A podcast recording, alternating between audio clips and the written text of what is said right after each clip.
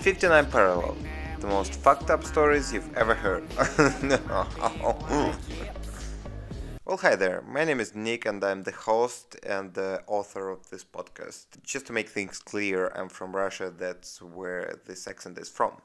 So this is supposed to be like an annotation to a book and at the same time an intro to this podcast.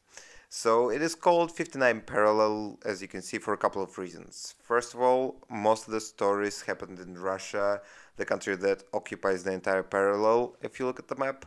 And second of all, if you're a normal human being, most of them will for sure sound nuts and impossible and just just unbelievable which kind of feels like a parallel universe to me. Anyway, treat this podcast like a book with its own characters and chapters, but bear in mind that most of the stories are true. So this podcast is coming out on all the platforms available and it's gonna be a couple times a week. We'll see.